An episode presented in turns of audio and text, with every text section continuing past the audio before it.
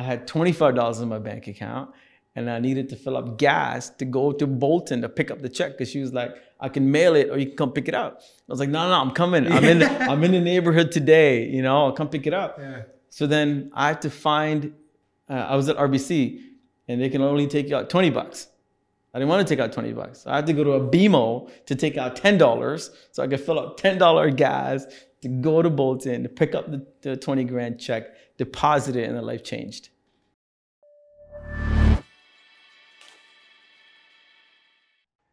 Hey guys, welcome to the BloomX episodes of 2020. Got a great lineup set up for you guys.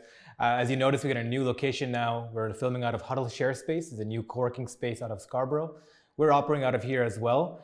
Uh, but of course, we got to give out a main shout out to MCRO, who continues to be a mainline sponsor for the for the show and for everything that we do. So remember, guys, if you're looking for any apps to get made any make any apps, uh, create any software, definitely consider them in your process. Uh, they do a great job. They support us, and they can definitely support you. Happy 2020, Awesome. guys.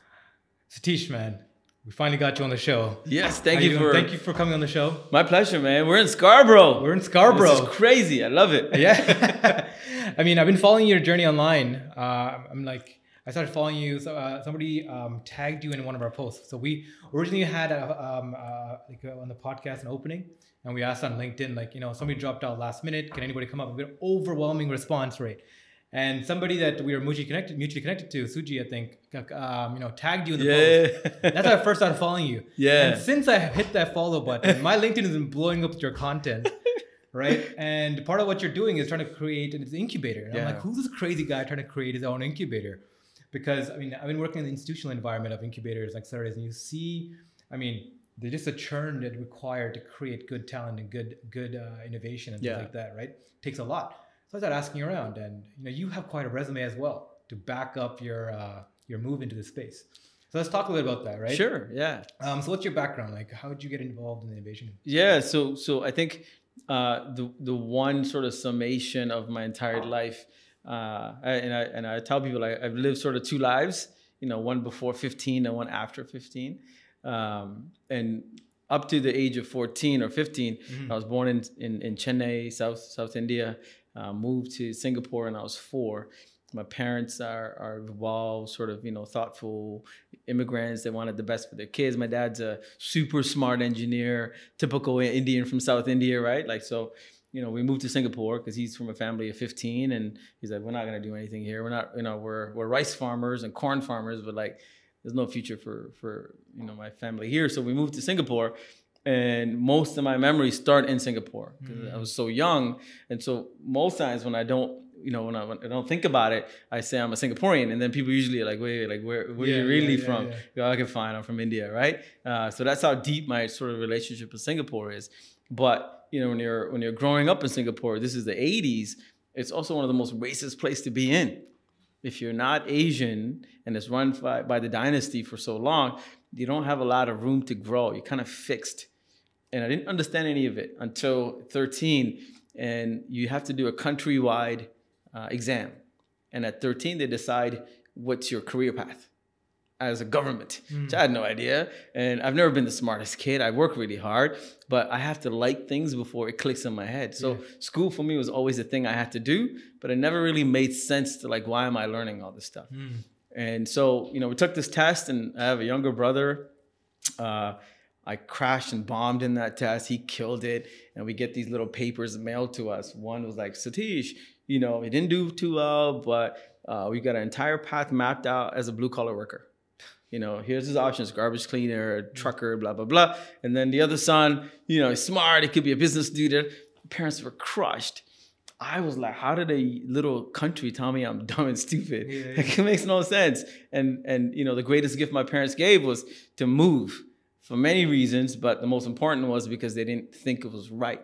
And so, you know, when we moved to Canada, the second part of my life really started because when I landed, in my head, I'm this dumb, stupid kid that's not good for anything. Academic is and me, we don't get along. So I've I've settled into this life of, you know, average in my head. And then I go to Pearson and I meet people of different color and vision and, and, and aspiration and there's support for athletes and arts and drama and, and school was important, but they were also encouraging other skills. Which I didn't know I had because I was always gauged on like how smart are you in class. So now I've got teachers saying, "Man, you're good at basketball. You're good at music. You're good at drama. You're good at analytical thinking. You're good at business." And I'm like, "Who are we talking about?" Because the kid that got on a plane like a year ago was not the same kid. And so Mm. at that very early age, I realized a couple of things. One, everything is fucking made up. Yeah. Okay, crack one. Two, if a bunch of smart people told me that I'm not good, and then a bunch of smart people tell me I'm good, then I get to now define my own version because everybody else is defining it. So I started on this journey at the age of 15 or 16 to say, okay, who am I? What are the things that I want to do? What kind of legacy do I want to leave behind? What kind of person do I want to become? And then what is the narrative to learn and unlearn? And that took me on a entrepreneur journey and three great companies that I built over the last 25 years, lots of lessons, exits, the other 99 that nobody talks about that failed and bombed, but taught me some really good lessons in life. And so the incubator, to get back to your question, is a natural evolution for me because I've always been on this journey of trying to figure out how to not improve my only my life, but everybody that I touch. And so after I sold the last company, Blue Man Digital, after 12 years, I got a chance to work with Ryerson to set up a new incubator for them, specifically for science and, and engineering. I didn't know what it's like to start an incubator, but I was like, cool, let me go help startups because that's my ecosystem. And that's when I realized, man, there's so many awesome stuff. There's access to VC money. There's a great mm-hmm. angel network. There is a lot of you know incubators and co-working spaces that are helping people, but there's a whole segment that's not accessible for this service and majority of them are new, new new immigrants. Majority of them are minorities. A lot of them are female founders. And we don't even give them a chance to explore their business. They get discounted just because of who they are and where they're from and the fact that we don't understand them. Mm. and because i'm that guy and i've been a new immigrant and i am a minority and i've had to from a very young age hustle and work really hard to to get the things that i want in life i really sort of connected with them and then we started coaching and mentoring and really you know dealing with you know not just the business side but the emotional side that entrepreneurs go through alone a lot of the times right? So that's what my journey was. And so you know like any good businessman i tried to figure out what's the right partners what's the right incubators what's the right co-working spaces that i can partner with. Nobody really got the big vision. It was either pay rent or you know not. So i was like okay if i'm going to pay rent anyways then i might as well do my own thing. Mhm. You know, uh, I'm a big Tupac fan, you know, and he says it, you know, you can only knock on the door so long. Eventually, you're gonna kick it down. and I'm in my, I'm in a headspace where, you know, I've earned the stripes. I put in my time. I've got the credibility. I've got the funding. I've got the the passion. Let me just kick some doors down and see what happens. So that's that's what we started doing, and in that journey alone, there's so much stories. It's crazy, and it's, I'm only in it like six months Yeah, yeah. you know and so it's great it's great man like this this is hopefully my last move Yeah.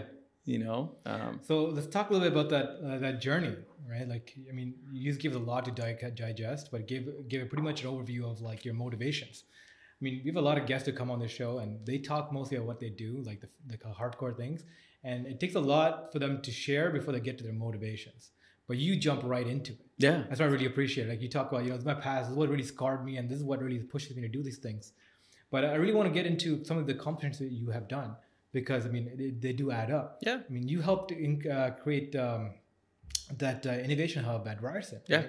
Uh, can we talk a little bit about that? yeah so science discovery zone um, so ryerson has has zones right uh, dmz is the most famous which is also the most elitist now you know i think if you go on their website they can only accept like 7.84% or something it's like scientifically in ridiculous demand, And I was like, wow, we want the best of the best, the best to help them. Well, the best of the best, the best doesn't need a lot of help.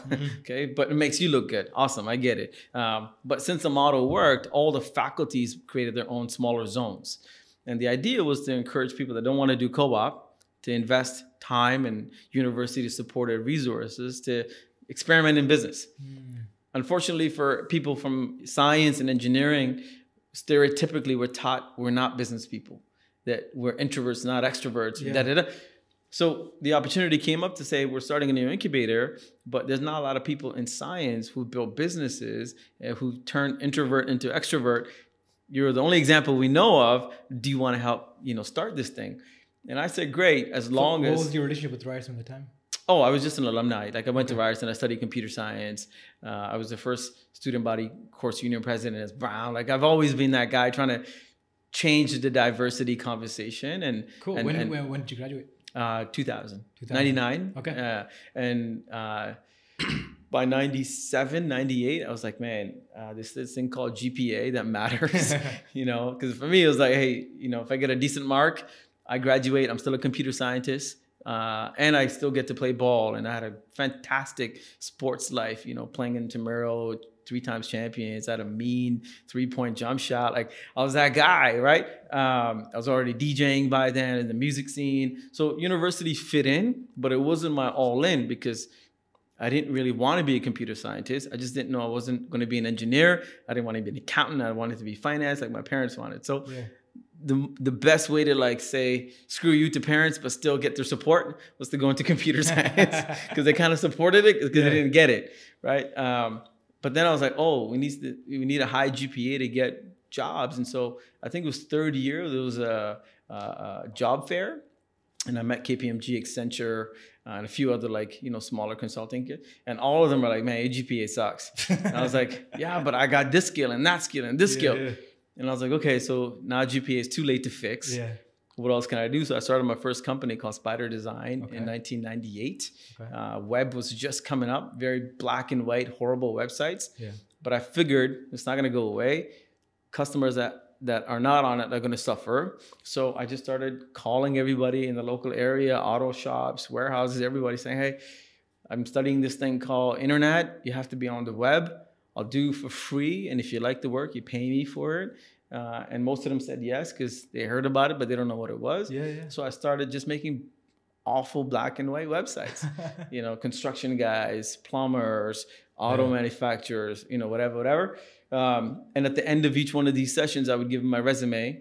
And then on the back of the resume, I'll include all 249 members of my class saying, These are my competition. So if you want to hire anybody from this list, like hire me first because we're already homies. I know you, I know your family, I know whatever, right? uh, and and the first time I learned a, a business lesson was that it's you know volume matters, building great relationships matters, really caring about the other person's success matters, and then it's it's it's never about money first.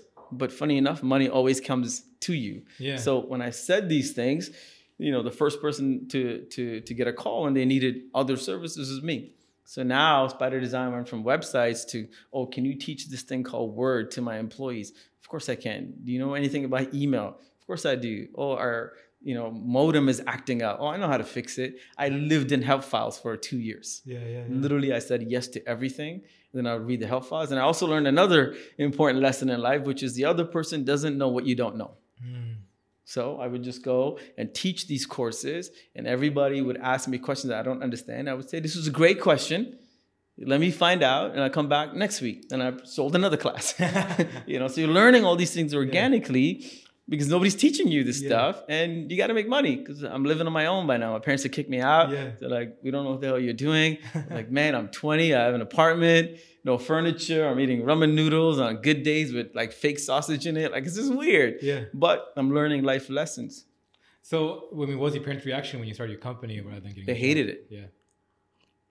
100% because they still had no idea what I was doing. And the fact that, you know, uh, being self employment, I was on, on the road all the time.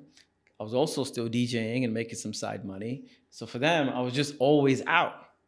And we lived in Scarborough. So, you know, connecting the dots to something evil was easy. Yeah. So what's this guy doing? You know, he's out all the time, must be selling drugs or doing something. he's out late night. He's always tired in the mornings. And I was like, nah, it's, it's called consulting and da da.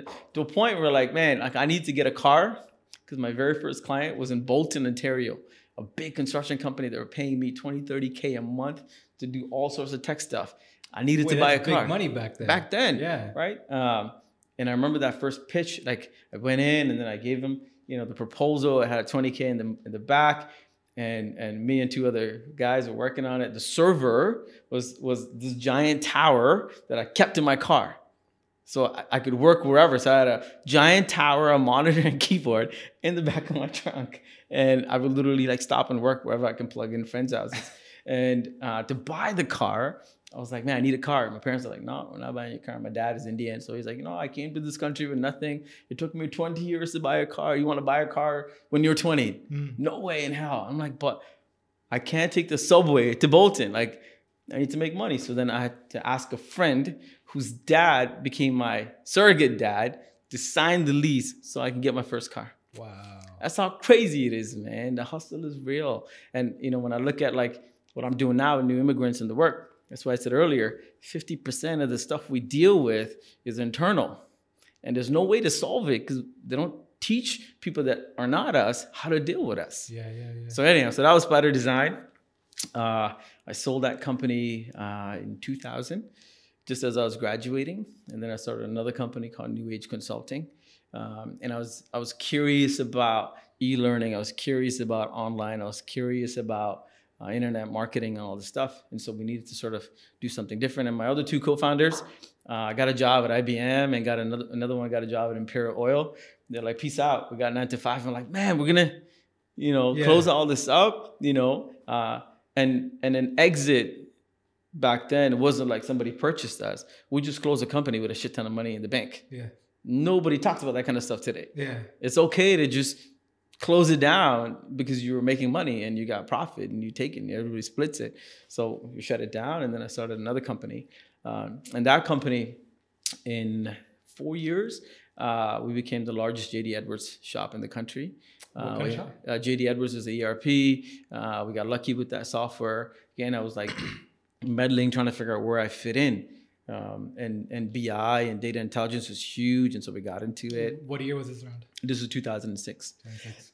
Sorry, 2006 when we exited. We started 2000. Mm-hmm. Uh, and really on the backs of Y2K. So 1999, when I was still running Spider Design, the world was freaking out that the, everything's gonna end. 1999, like, what are we gonna do? The year is gonna end. All the clocks are gonna stop working. I And remember the time, man. it's crazy. Uh, and I took one class Mm. that I actually liked in computer science called COBOL. And I didn't know that half of the, the banking systems and retail systems all ran on COBOL. Mm. So now we have a skill set, we have a labor force, and we have a market that needed it. And they were willing to pay two, three hundred bucks an hour. so I hired as many fourth year students as possible. and I was like, we could do it Yeah. we could save the world. And so, you know, I'm still just a 20 something year old kid, but I'm working with Lafarge, I'm working with Winners, I'm working with CIBC, and we got consultants in there working on COBOL, trying to solve a, a issue. And, and, and I learned another lesson, you know, what you're worth can sometimes depend 100% on the other person's need. And a bottle of water is a buck unless you're in the desert, man. Yeah. And you'll pay me a million for it. And I was like, okay, this is cool. So, I mean, I need to ask, like, how's that scoping process? You're like, what, at this time, 21, 22 years old, right? You're launching a second company and uh, you decide to hire a bunch of students, all younger than you, right? And decided to go after these banks in that time. Like, we are, like, only recently have, like, the culture really shifted towards, you know, the you, young people have some value, right? To take a meeting properly. Like, I remember when I first started my first company when I was 17, 18, like, one of the hardest things we had to do was be taken seriously yeah. right? How did you at that time, like during like Web 1.0, when people don't really trust the internet yet and applications built on it, how did you get this process started? Like, Yeah, so uh, you know, I think it's almost harder to meet people now because of LinkedIn and social media. Back then, it's really about human connection. So Okay. you you do old school marketing, like you call the receptionist, you find out who the person is, you call their extension, and you pretty much got a direct need. The other thing is, we knew exactly what we were selling. I wasn't out there saying, "Hey, I'm a consulting company. I can do all this stuff." I'm like, "You have a Y2K problem? If you're running it on COBOL, I got your guy." And because it was desperate enough, they were just taking anybody that had a skill set. so tell me these banks just took you in just because you said 100%. just that. Yeah, yeah, You yeah. have this problem. Like, was it like they knew they had the problem and COBOL Oh, was the 100%. Yeah, yeah, because resources weren't around, right? What about their internal staff? Like, don't they have an internal team for this? The volume of work at the end of that decade was incredible. Because again, imagine you're operating out of massive fear. This wasn't a, you know, my website might go down. This is everything will stop working. Yeah. Banks will Hey, stop. was that true? Like, uh, we all the like fear, the fear was real, But but, nobody know what would have actually happened. Okay. Because like I remember that hype. I was like like ten or eleven at the time, and everyone was talking about Y2K. Like, what the hell are you talking about? The world's gonna end because the clock hits. Yeah, exactly. whatever. Yeah, because they didn't know how to deal with the numeric change. And to be quite honest, I also didn't understand it, but I also didn't have a business and I was living on my own. And I've been always good at gambling what's around the corner, right? Cool. And then the first clients we talked to weren't the Lafarges and the and the and the and the banks. Mm. They were smaller consulting shops and they're willing to pay us 20, 30, 50 bucks an hour. But by the time we got to the bigger guys, I'm confident in saying, "Yo, I need 200 bucks an hour because I already know you need me more than I need you." And at mm. that age and with the crew that I had, what's my worst case? So how long did it take you to get that knowledge gap to that confidence? Um, Oh, I, I think I'm still working on it, man. Because you never really get it. no, I'm saying for this particular need, right? Oh, for you to go to the banks for like that. I'm trying to figure that a sales cycle out. Yeah, yeah, yeah. It was it was uh, 1999, uh, 1998 when we shut down Spider Design, and then for about six to seven months, I was like, "What do I do next? I still got rent. I gotta I gotta pay. I gotta move on." Uh, and then I was talking to a friend who was like, "You know, do you know anything about Y2K and shit?" I'm like, "I do, but I'm not really paying attention because you know I'm I'm working on like Web 10 1.0 like." And he's like, "Oh, this is the thing, and this is technology." And then he mentioned COBOL. And I was like, "Oh, I know that language."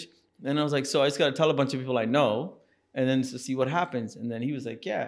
And then we started trying to figure out who to talk to. Then I had some champions in places where they were already working. I had staff that knew friends, and then you realize how the world is really connected Yeah. when you know kind of what you want to say, right? If you know what you're talking about and and you know passionately who you want to get to, we're actually pretty smart. It's when you don't know and you're sort of all over the place trying to figure out who do I talk to that it's a long drawn out process. So let's go back to like how you hired your, these students, right? Like, so did you first get a contract first and call a bunch of Very the first few were literally handshakes. I'm like, yo, you got nothing to do.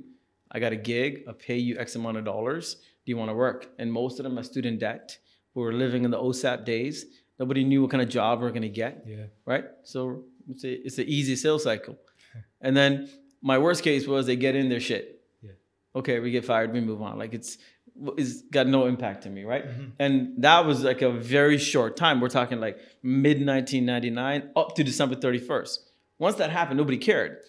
And right after that, I had to figure out what to sell next. But when we go out to now new clients and go, oh, my clients are winners and Lafarge and CIBC, they didn't look at it as 20 year old kids Yeah, yeah, yeah. and we were part of the Y2K program.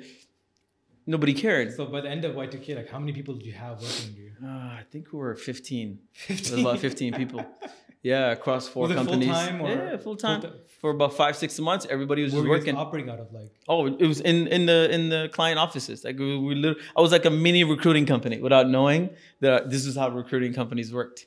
so like you would get this client, like uh, you get a client, like let's say um, CIBC. CIBC. Yeah, they'll be like, we need three guys. I'm like, okay, we negotiate the rate, and then I'll sign a deal with them as New Age Consulting, and then they'll pay me every 15 days, and I'll pay those guys every 30 days just to be safe for cash Yeah. flow. And I did that for six to eight months. And then you took an arbitrage in between. Yeah. Right. Yeah. Like was it directly for the labor or was it like a per contract? No, no, direct per hour because they were paying hour? us per hour. So I was like, okay, I'm not gonna pay you more than 50 bucks. That's how, a lot How'd you get legality wise, like signing everything? you know we're we were incorporated we're you know on paper we're no different than any other company right? What i when i look back where my biggest risk was my staff because i didn't know employment contracts. I didn't understand you know uh, what what like uh, staff compensation and you know if somebody like i didn't even think we had insurance back then so if somebody got hurt like we just ha- didn't have any of those plans because it was just for me like connecting av and then go. And then a lot of like what happened in my life, and I think it, it's a pattern that I don't know how to avoid, but I love it now. Is I just figure out as I go. Yeah. I'm very comfortable changing the fucking tire while I'm driving. Like I'll just do it. We'll figure it out. Yeah, yeah. And that's that's been my success. I I work with like um, a, a CEO of a large, pretty like pretty successful company. Like this guy built a two hundred million dollar company, and my past boss and I got to work alongside of him. And he always talked about this, how he picked it up from his father way of doing business. Is that and he's like Russian too, so it makes it more epic. Yeah, yeah. Right, and he's like, you know, it's like you know, we jump first Yeah. off the cliff, then build a parachute on the way down. And I'm like, okay, and then we like we do that all the time. That's, that's how we roll as Yeah. a company. Um, and like this is what it is being a sales first organization. Right? You get the sale, Yeah. you get the contract, then figure out how to implement after. Yeah, exactly. And my agency that Mm-hmm. I started in 2006 was no different. I didn't come from an agency background. I've never worked in an agency. I knew I had the raw skill sets, right? And I know camp, online campaign, I know offline campaign, I know how to build technology. By this time, Flash was king, so we knew what to do in Flash. I had all the pieces. What I didn't know is, you know, how are they going to come together, right? Like any construction, you can take the same guy and build a mansion or little hood rat Yeah. right? But we had the skill set. And so for me, that's what gives me the confidence to go, okay, I have got the skill set, I've got the connection, I've got some money to burn. The rest we can figure out. So this agency you built after. Yeah. So when you shut the company down. Yeah, so in 2000, uh, 2004, uh, New Age Consulting was going well. Uh, sorry, let's talk about like after after uh, Y2K. What was your clients after? Like, Yeah, you so- figure out something else to sell, right? So after that, we were like, okay, let's go out and and and become a software reseller Yeah. because a lot of people wanted it. Um, and so we built uh, uh, a technology for a construction company using Lotus Notes. Yeah. I've never been in Lotus Notes. I was like, I don't know what it is. Uh, but there was somebody using it. They're like, Do you understand it? I said, Yes. I spent the weekend learning, and I'm like, Oh man, there's a huge market Yeah. for Lotus Domino that's under marketed in the in the IBM world. So we signed up as a reseller. We built a custom estimation tool for construction, and that was my first SaaS product. We took it out to every construction company, and all of them were still paper based. And so we had a turnkey solution. We'll install the servers, we'll manage it, we'll tech support it, we'll build the customization, and our software ran pretty much most of the big construction companies for five years. Can And name some of them? uh, Backley's, uh, EllisDon, What? uh, who else? Um, so you you closed us down as a client. yeah, yeah, yeah. Because again, we're talking like in the early 2000, where Yeah. we're like, how do we how do we put our construction software out there, right? Yeah. So we started just pimping it out, And, and, how then much would you charge?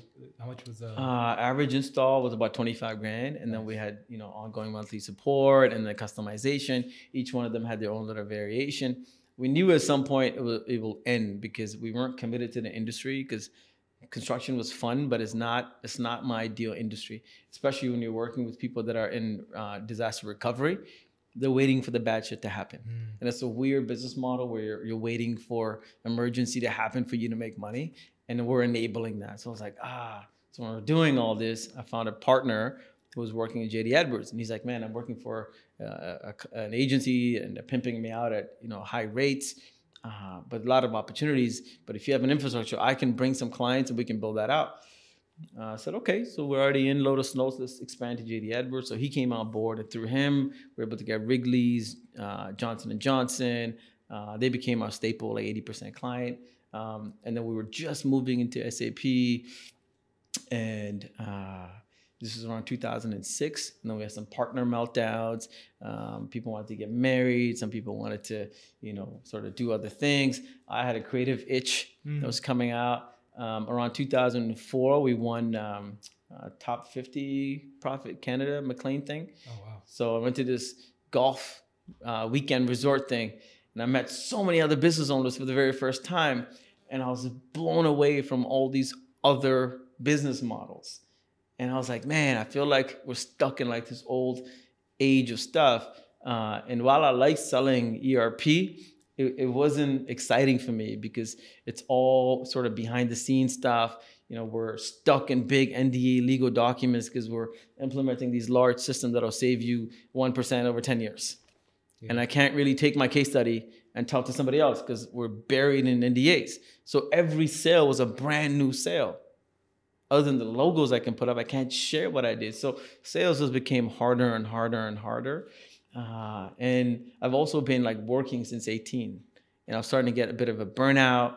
My girlfriend at that time was like, either we get married or like what's going down. So I was like, man. So I said, okay, let me get out of this business. So I sold myself back to my partners. Uh, they still ran it for a couple of years before I went down. I said, let me get out and just take a breather because I've been working since 18. And that was around 2005 and six. Um, and I was like, what do I do next? And one of the companies that I met uh, is a company called Pareto, and they were an advertising agency. And uh, the guy I said at the golf resort, we're all drunk and partying. He's like, "Man, I'd love for you to come work for me. Like, we need some young energy." And I was like, "I don't want to work for anybody, man. Like, I'm cool. I'm I'm good with what I'm doing." Uh, and then I reached out to them because they were at Vic Park and Sheppard. I was at home. I I was like, I don't know what you guys doing, but I'm I'm in between ideas. Uh, what's going down? Uh, and they had just invested in a large half a million dollar ERP software. Like, we don't know what we're doing. So do you want to come hang out for a bit? I said, cool. So I took on a six month CTO gig. My wife, my wife was pregnant at that time with that one, uh, and so I was like, let me get out yeah, of the house for a little bit. So I joined them as CTO. First day I walked into an agency, I was blown away. I was like, you have a creative department that does what? Copywriters. You have like, I just, what is this world? Yeah. Because I come from a product sale background, and the ERP implementation was pretty simple. So once we rolled it out, uh, I still had some time left in my contract, so I was just hanging out, meeting people, and there was a big meeting uh, in Oakville with Ford. And they're like, "Do you want to come along? Because we need a digital guy at the meeting because they're a digital guy." I'm like, "Cool. I've never been to Ford. I've never been to Oakville. Yeah, yeah, yeah. Let's just go." So they took me to Ford and Oakville, and it was the first time I was I was hearing them talk about a digital campaign, Yeah. online traffic, click throughs, conversion, and they had no idea what the hell they were talking about, man.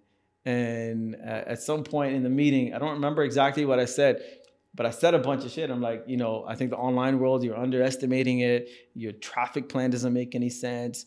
Your your one percent conversion assumption makes no sense. I think your creative looks very blind, printed versus digital. And they're like, what do you know about this stuff? I was like, I don't know much, but I don't know enough to have an opinion because you guys are like print guys.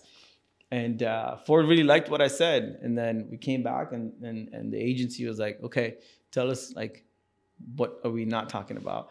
And so we created a micro agency within Pareto and we started pitching all these clients. Subway uh, was the second pitch. Shoppers Drug Mart was the third pitch. Air Miles was the fourth pitch. And every pitch, they were like, yeah, we want digital. We want digital. You got a new guy, digital, da da da. So it got to a point where like now I'm doing, you know, the digital strategy, whatever that meant. And now there's a small creative team that are assigned to me. And we're spending time in, in like whiteboard sessions and taglines. And I'm like, we get paid for this? This is incredible. I had no idea there's a whole industry of creative people that get paid to just think and design and come up with concepts. And clients will be like, this is shit, but still pay you? That's crazy. So I got hooked into it. Um, and then I told them, hey, let me build a little team formally underneath you guys and I'll run it. Uh, thank God for me, the board unanimously said no. We want to be a uh, below the line agency and not above the line. And so uh, we don't want to do that. I said, cool, I'm going to go. And then it just so happens the day I resigned, uh, their creative director happened to resign and go on like this three month adventure. Uh, so I said, you know, I like what this is. I think I can build my own little ecosystem of clients where I get to play creative and digital and strategy. Uh, and then let's see what happens. So I incorporated Blue Band Media uh, in 2006. called. Blue Band Media. Blue Bang. Yeah, Blue Band Blue Media. Band? Yeah. Uh, the blue band came from basketball. So high school, our coach used to make us all wear blue bands. So we felt like a team and didn't lead to a Cinderella championship or anything. but I learned quickly how something simple like a blue band could connect people Yeah. on a very emotional level just because we have something that's common regardless of you know who we are and so i took that philosophy into if i'm going to build the world's greatest digital agency then we need to find people that are uniquely good at something and then try to find a way to connect them to the bigger vision Yeah. like a big rubber blue band that was the vision in my head first logo was like this blue it was horrible It was Yeah. crazy um, but yeah that, that's how i got into the agency world man you know 12 years ago in Okay, 2006 okay. So what kind of agency was it? Like, what do you guys focus on? so our first uh, service was just web solutions. But by that time, Flash is king. Uh, I wanted to get into consumer marketing, CPG, because I after seeing what Quizno and these guys did, I was like, Sorry, like flash videos. Like yeah, yeah. So retail was good, but uh, I, I liked the the the consumer side of things. So when you walk into a shopping center, I'm like, everything here is a client. Every product is a client. Here's my market. Here's my market research. So we said, you know, how do we find CPG clients that are moving from traditional to digital? How can we find clients that are paying attention to consumers online? How can we bring gamification and creative thinking? Because Flash was really good uh, at that time. And then four, how can we be a little re- recession proof? So I didn't want to go after the luxury guys. So I went after the the food and the and the and the staple stuff. So my very first client was actually cheese strings, and it took about six months to win that account. A bunch of RFPs and pitches. Even though the brand manager was my my really good friend, I still had to learn the ropes of how to go pitch. Yeah. Uh, and we talked about it earlier. That's when I realized, man, brown guys going in to pitch a, a institution like Parmalat with a, a, a ecosystem that expects a certain look and feel. No way, you know. So I hired my boy, who's you know the creative director that came back from holidays. He's six foot six, beard, tattoos, got the vest. He is the creative director on paper okay. right? And then uh, I ran the first two years with him as the face of the company. Like we would go into meetings where nobody would even say hi to you because they think I'm the tech guy. Yeah, yeah, yeah. Until the business card comes out, they're like, "Oh shit! Oh, you're the CEO." I'm like, "Yes, but it's okay. It's cool. Like let's Yeah, figure yeah, it out because we needed to just figure out how to get it done."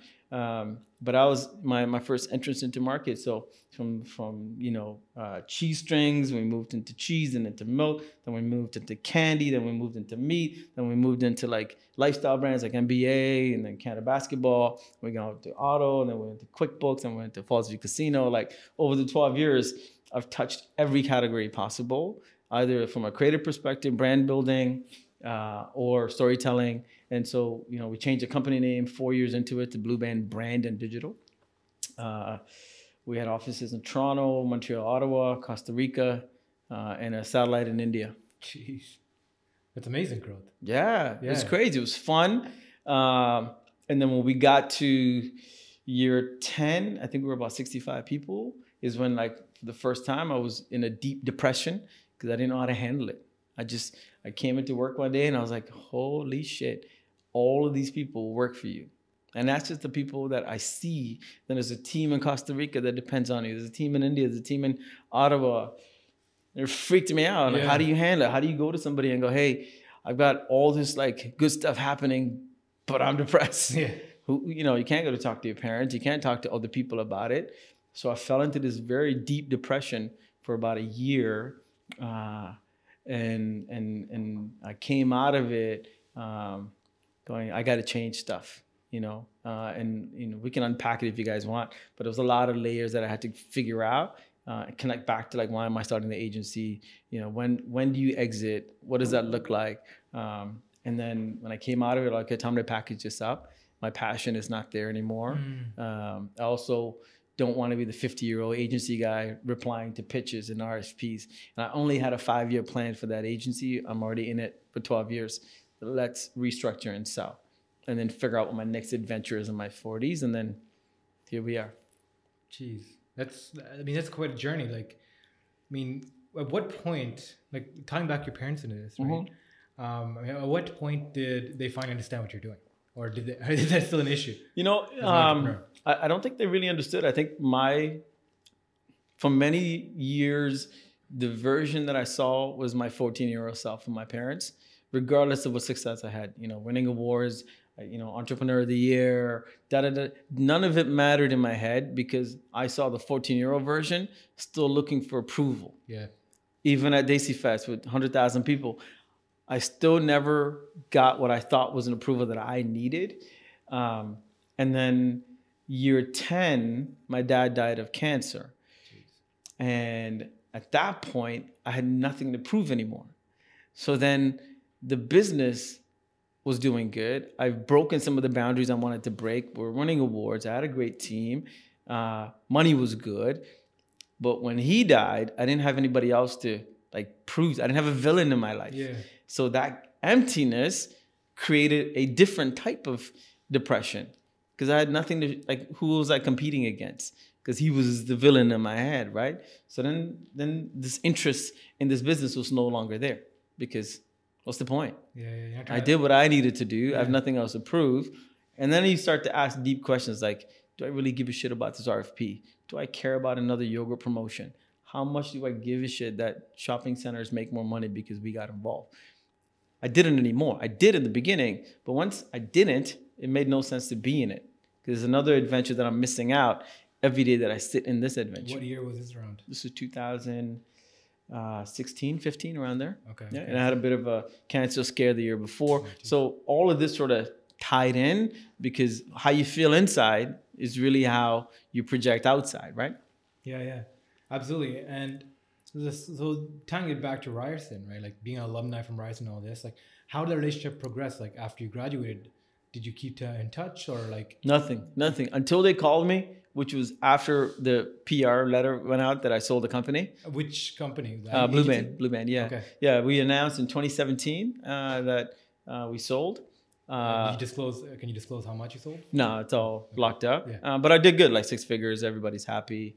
Um, and you know, agencies also don't make a lot of money because everything is so tied to the owner, right? So my fear was the longer I stayed in it, the less useful I become. Hmm. Because at some point, you're just a figurehead. And you could see in the industry how so many agency owners that are in their late 40s and 50s want to get out, but they can't because there's too much debt, there's too much income buried, and there's too much time invested that they don't know what else they can do. And I didn't want to be stuck in that. And I remember uh, we were in a milk presentation. It was an RFP, brand manager, young, like 25, 26 year old young brand manager, first real gig. And she's briefing us. And there's me in the room. Uh, there's another shop from uh, Montreal or Ottawa, I think. And the president was there. He's like pushing 65, like he's taking notes his hands. And I'm like, man, this guy can't get out. He couldn't get out because he's so deep into the ecosystem. And I remember going home that day going, man, if I don't consciously get out or I don't consciously blow up, there's no middle ground. You're dying, you know, death by a thousand cuts. And I didn't have the stamina or the interest to grow any bigger because I still had no partners. It was just me Yeah. right? Uh, I had employees that were vested in the company, but on paper, I was the only partner. So there's only so much you can do. So I was like, man, I can't, I can't do much more. Uh, so I need to exit. I need to package it out. But that was a very interesting moment. Like that whole pitch, I don't even remember what I said or what the RFP was. I was just so focused on this other human being who I thought I could fall into the same trap Yeah, right? yeah, yeah. Uh, and so I wanted to exit, you know. Um, and I think it's one of the best decisions I made because it still gave me the success of an exit with room to reinvent. Yeah, yeah. Man, okay, so let's let's continue that journey, right? Like, Yeah. So 2016, you sold the company, Yeah. APR. Um, um, So 2017, start of the year, I get an email from the dean um, saying, "Hey, we'd love to meet with you." And I was like, "Here we go. They want the they want the checks now. you know, they caught the alumni fish." I'm like, "Ah." I go for lunch. I met Dean Imogen, amazing woman, um, and she's like, "Look, you know, this is what we're doing. We're starting an incubator. We need some leadership. I'm going to pair you up with a with a professor, Brian Covista. He's also from Scarborough. Um, you know, you guys will make a great pair." Uh, I love Brian, really passionate. A lot of students love this guy. He really cares about the success of every student that he that he teaches. Uh, together, I think you guys would do something really cool. So here's the academic professor, and like my villain most of my school life, and then I'm like his homie now, the entrepreneur guy. we go, and then we we built this thing called the Science Discovery Zone from zero to 48 companies uh, across chemistry, biology, physics, engineering, computer science, life science, innovation yeah. um, from startup to commercialization. Uh, we were able to raise some money through government funding and some private partners. Uh, beautiful office by Gerrard Street by Ryerson there. Uh, and I got pulled into all the ecosystems. We even set up an UMA Foundation uh, scholarship for for students that are first generation in university for the next five years. That's how vested I am in like this yeah, ecosystem yeah. now. Um, so that was the first time I got into it. I'm like, man, this is so amazing, but there's also this really interesting dark side. And when, once you see it, you can't ignore it. Yeah. Yeah. So legal innovation zone. Sorry, legal innovation zone. Science that Discovery was, Zone. That was our previous, uh, Yeah, yeah, previous guy. Science Discovery Zone. Yeah. That's what it was called. And it was the Ryerson pretty much they scouted you for this to run this program. And you started that in 2017. Yeah, 2017. What was your involvement with that? Like, was that a permanent part? Like, Oh, a- from day one, like everything from business planning full-time, right? to interviewing the companies that came in, uh, personally coaching and mentoring, you know, over a hundred different startups in the last two years. Um, and, and that's why, I, you know, for me, like coaching and mentoring is new because I've only done it for my staff. But the objective was very clear. You know, I want to help you do your job better so that, you know, the bottom line is better. Like it's a very self-serving prophecy. I care about you, but I'm also caring about my business. Absolutely. Here, I have no, I'm not an owner, I'm not a vested partner. I'm just helping because you said I need help. And that's brand new for me, right? Um, and so it took a while to like figure out, you know, uh, how to do that because I'm not a therapist. I don't want to get into, you know, counseling We all have our own scars. I'm not, you know, perfect. Uh, there's only certain business things that can help. Uh, I've never raised money. I'm, I, I believe in customer money and organic market fit, taking a dollar, turning it into a hundred. So if you don't believe in that, then we don't click. You know, if you're, I'm gonna make an idea, pitch, and raise money and go. Okay, that's a different person. You know, I like the grind and the hustle and the dirt and like that's me. Like that makes me happy in life. So if, if that's you, I can help you. If that's not you, then that's cool too. So Yeah. it took me a while to figure out my own voice. Uh, and then six months into the gig, uh, the associate dean Marcus, who's uh, who's a Brazilian, uh, had a chance to go speak in Brazil, and he couldn't go. So he said, "Hey, you know, you're the entrepreneur in residence. Do you want to go to Brazil?" And I'm like, "Hell yeah! You know, why not? You know." Uh, so I went to Brazil and spoke about entrepreneurship, Canadian ecosystem, and then just my life, you know, on how I got there. And it struck a chord. And then since 2017, I've been going back to Brazil almost every three to four months for speaking gigs. Uh, and I met some really cool, you know, tech startups there, incubators. Uh, and then we realized, hey, there's an opportunity to coach founders in an emerging market and give them new blueprints that they didn't even know they could have access to. Because so much of their operating guidelines are what we used to do in the 2000s. Their first level ideation are things we've seen and failed here already. kind of feel like Michael J. Fox with the book. You know, I'm like, oh, I've seen this page. It's not going to work. Let me help you pivot. Um, and so that led to signing some MOUs with local governments, incubators, and tech startups to, to see if we can bring entrepreneurship education, some funding for investment, and some coaching. And we have our first incubator set up in south of Brazil uh, for that. It's launched officially, you know, January, but we've been soft landing it for So the last this, six sorry, months. this is launched now. Yeah, yeah, yeah. We have an incubator in in in Brazil now. Okay. Yeah, Valor Group is officially set up. Uh, kind of like this in a co-working space called Fabrica. why did you choose Brazil? Like, what, what was So a couple of things. Latin America is is an incredible place to watch right now. Mm. Uh, there's funding, there's smart people, there's innovation, and they're hungry. There's a political discord, and people are turning to entrepreneurship as a way out. Yeah. Right? Like we're talking to mothers that are trying to set up a Shopify store to make an extra hundred bucks a month that would change their lifestyle. Incredible, man Yeah. and it's possible now, right? And so for me, that's really exciting to be surrounded by hungry people that are innovating and asking questions and pivoting, and I'm able to be like a 10% pivot for them, which is really exciting. You know, uh, here a lot of times um, the cup is full, so it's hard to like give people anything because mm-hmm. everybody kind of knows what they want and they're asking for validation more than real support. You know, they're looking for yes men. They're looking for people to say, yeah, you're right, versus no, this doesn't make any sense. But in Brazil, it's a wide open market. It's a wide open next beast. And so, you know, I was lucky enough to be in there at the right time, right place. And I always look at these things and go, why does the universe align a brown kid from Scarborough to go to Brazil six times in 2017? Yeah. Like, yes, I'm a good keynote speaker and all this stuff, but there's a shit ton of people that are better, bigger, and more stories. And so it's got to be a purpose. And then when you start paying attention to those kind of synchronicities and moments, you realize, ah, okay, there's a version of me that could help. Then let me do that, right? Uh, a good friend of mine, uh, Clayberson, who runs a company called Mission Canada, uh, every six months he brings a bunch of Brazilians here and they do the route and incubation and meet people. Uh, and so I was able to meet a bunch of companies that came here. And I also realized the same issue where, you know, in Canada, we're really good at trying to attract talent, but we don't set them up properly for success. And we do the, the very tip of the iceberg, you know, great place to live, culture is awesome, you know, lots of opportunities for money, and but we don't actually tell them the other part, the hustle, the grind, the cash flow, the burn, the sales cycle, the market fit, all the stuff that they haven't thought about until they get here. Yeah, yeah, yeah. So I meet so many entrepreneurs and they're just burning money and stress because they haven't asked the right questions. Yeah. And and so when the chamber, Brazilian chamber figured out that I was going back and forth, then I became one of the committee members, the first brown guy to be on the startup committee Yeah, of a. Brazilian Chamber of Commerce. And I started working with Brazilian companies. And so I, I do a lot of work with the Brazilian startups now. And we've now got, you know, uh, a a formal program called Can Connect that teaches Brazilian companies uh, how to ask the right questions before they come here.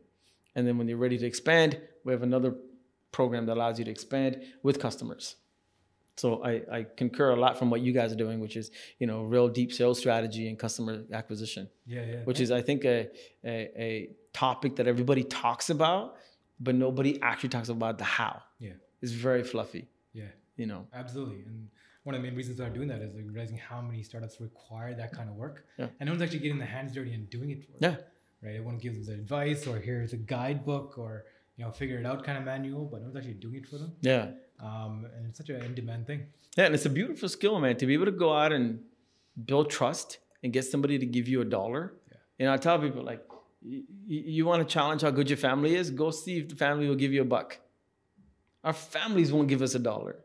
You're gonna expect some stranger to give you a 10 grand or 20 or 50 grand commitment. There's an art to it. There's a science to it. There's a build up to it. There's a relationship was like your it. first sale that you can like be like, whoa, Uh, I think handed me money for something. Yeah, I think the the first time I really understood money was when I was selling Backley, the construction company, because that was my first formal pitch. Up to then, it was like little, you know, hundred dollar, two hundred dollar websites and this and that. That was the first one I had to write a proposal. Um, and I remember walking into that meeting. There was like nine people in the boardroom, and they're all there to listen to my pitch. And I'm in like this $99 suit from International from Scarborough Town Center. And it's like just ghetto enough where I'm like, oh, this feels weird. Yeah. this, this, this green suit is a little too shiny. uh, you guys seen the suit. Everybody's seen it, man. Uh, and I bought like two for one, so I had two of them.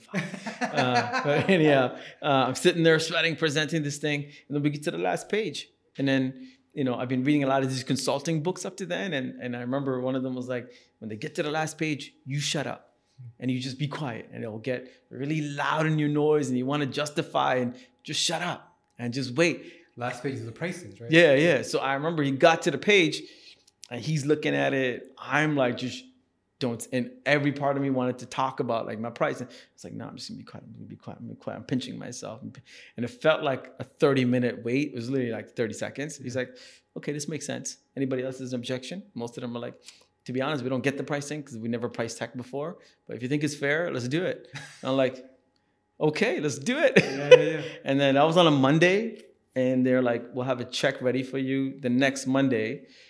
And I had $180 in my bank account. And uh, by the time I got to Monday, I had $25 in my bank account, and I needed to fill up gas to go to Bolton to pick up the check because she was like, "I can mail it, or you can come pick it up." I was like, "No, no, I'm coming. I'm in. The, I'm in the neighborhood today. You know, I'll come pick it up." Yeah. So then I had to find. Uh, I was at RBC, and they can only take out twenty bucks. I didn't want to take out twenty bucks. I had to go to a BMO to take out ten dollars, so I could fill up ten dollar gas to go to Bolton to pick up the, the twenty grand check, deposit it, and the life changed. It's crazy, man. It's- that's a real story. Like Yeah, I yeah. literally couldn't take out the money, and and it was it was incredible. Like you can't, you know, and it, it toughens you up Yeah. you know you you you kind of figure out what you're made of and i think for me entrepreneurship starting a business all the stuff we're doing it's it's the greatest gift is not revenue and customers and accolade. It's a small glimpse into what you're made of. And a lot of us don't get that. A lot of us go through life without ever answering that question of like what are you made of? And that for me is like the greatest gift of doing what i've done so far. But all the other stuff is a great benefit but i know intimately who i am and i, I think is a gift. Jeez. I mean, that's that's a really good, great story. That's a really great story that really shares and shows about grit, determination, and just hustle, right? But like, I mean, one of the things like just talk about the business problems you had there of of qualifying your work, right? Like understanding what the, how to price. That's something that people struggle with a lot. Oh, 100%. beginning Off, right? Like, do you do you struggle with that at all ever? Like with pricing? Yeah, I mean, pricing is a weird thing, right? Because you know, uh, there's a lot of perception that goes into pricing. So, for example, uh, we sold a two hundred eighty thousand dollar app to Cadillac Fairview. Okay, I could have sold the same app for seventy five thousand and still make money. The tech is the same cost to me, but the perceived value is what we're trying to change. Yeah. And to create a perceived value, you need to create a background story And that's where a lot of the brands that I work with don't have it. So by the time we got to a Cadillac Fairview, we're able to say, yeah, the reason it's a $300,000 app is because look at the client pedigree we have. Look at the team. Look at our office. Look at the skill sets I'm putting in front of you. All these create a rationalized perception, right?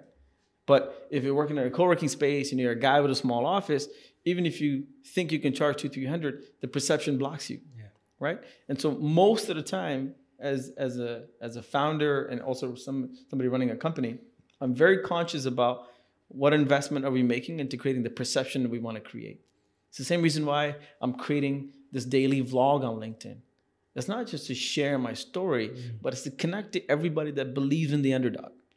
Because that's the community I need to build to create an incubator that supports underdogs Yeah, yeah, right? If you've never experienced the pain of what I'm sharing, you can't resonate to the people I want to serve.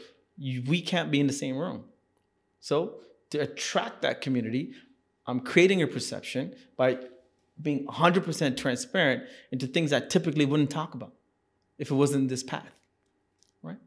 So when I reach out to somebody and say, "Hey, I need help," they've understood the context of where I come from and then we operate from a different relationship. So for me, sales is no different. I mm-hmm. need to create the perception that I want you to see, and I need to back it up. So when you look me up, when you read about me, when you run into somebody who says something about me, that story is completely crafted to fit my perception. So by the time Cadillac Fairview got knocked into us, they already knew we're the best in the business. Mm. They already knew we had the retail depth. They already knew through their networks how good we are and that we can deliver something in eight weeks when nobody else can okay you know if they would have paid 500 i would have charged 500 right? But we knew the limit was there so we sort of took a guess on you know the gap. Yeah. we did it you know?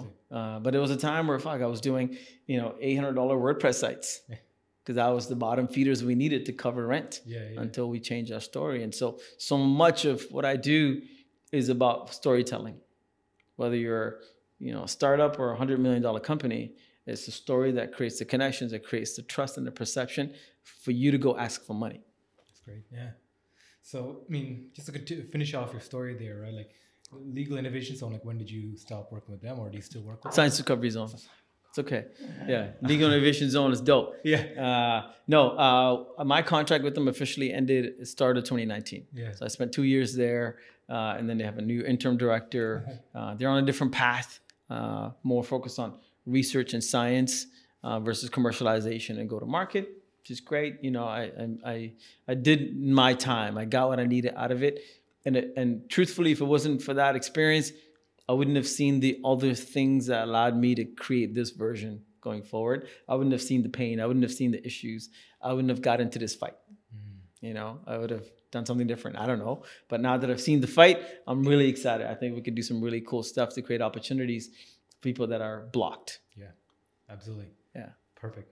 Man, this has been awesome. Like, thank you for coming on. And Oh, this is great, man. Thanks for your letting me like- share. Yeah, absolutely. This has been a great. Like, I don't think I've ever gone into this detail in someone's like career path as an entrepreneur, and you as like a down to the earth, like nitty gritty, like really grit focused hustler. Uh, really appreciate that, and really appreciate you stare, sh- sharing that part of that uh, of your lifestyle right at that time. Like, Yeah, no. sales and building companies and your motivation behind that. You got really deep in that, and I appreciate that. No, thank you, man. And I think part of what I'm trying to do is create that visibility for people that, you know, entrepreneurship has gotten sexy. And entrepreneurship has become this no barrier, easy to get in. But really, if you think back to why would anybody want to lose the discomfort of a nine to five, is because they've they've got a life discomfort they, they have to solve. And the only way to do that is becoming your own person. And sometimes we want to be entrepreneurs without the discomfort, but the growth as a human happens in that discomfort. And so when I'm talking to people, I say, hey, if you want to be an entrepreneur, know that that's your real journey. You growing into a different person through the vehicle of this business.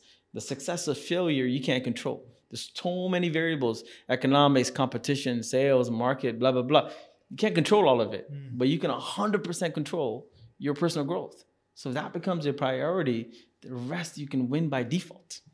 And that's the mission we're trying to do. And that's the purpose of Ballard Group and AC Fest and all these other things I do. And I don't know, we'll keep doing it until my time's up. Absolutely, this is amazing. Thanks for having me. Thanks for coming on. And uh, Yeah. hopefully we can see more of you and be able to support uh, what, what you're doing online. Appreciate it, man. Thank you. right? And uh, thank you. Yeah. Awesome, man. Oh, good to meet you guys.